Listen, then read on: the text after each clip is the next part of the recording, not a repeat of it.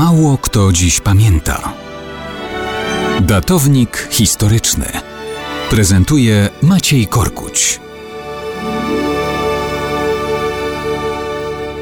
Kto dziś pamięta, że w czerwcu roku 238 pokrzyżowane zostały plany dynastyczne cesarza rzymskiego Maksymina Traka. Był on lubianym, choć wymagającym dowódcą, kiedy legioniści zamordowali cesarza Aleksandra Severa i właśnie Maksymina obwołali nowym władcą imperium. Jemu obce były przepych i próżności rzymskiego dworu.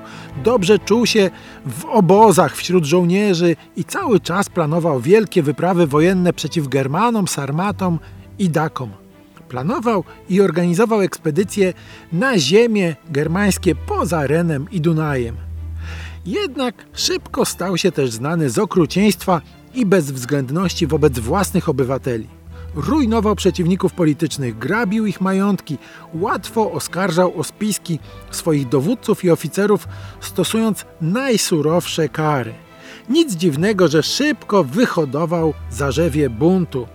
Zupełnie miarę przebrał, grabiąc wota i dary ze świątyń i gmachów publicznych. Coraz bardziej krzywo patrzono na jego rządy i plany uczynienia swym następcą syna, Werusa Maksymusa, ogłoszonego już wtedy współcesarzem. Bunt w Afryce został uśmierzony, ale Senat ogłosił nowych cesarzy Pupiena i Balbina. Na tę wieść Maksymin szybko rozpoczyna marsz z Germanii do Italii. Licząc na rychłe zajęcie Akwilei, organizuje oblężenie i rujnuje jej okolice. Ale przedłużający się opór miasta i brak linii zaopatrzeniowych zaczyna jego żołnierzom grozić widmem głodu. I wtedy żołnierze drugiego legionu partyjskiego knują spisek. Pretorianie Maksymina przechodzą na ich stronę.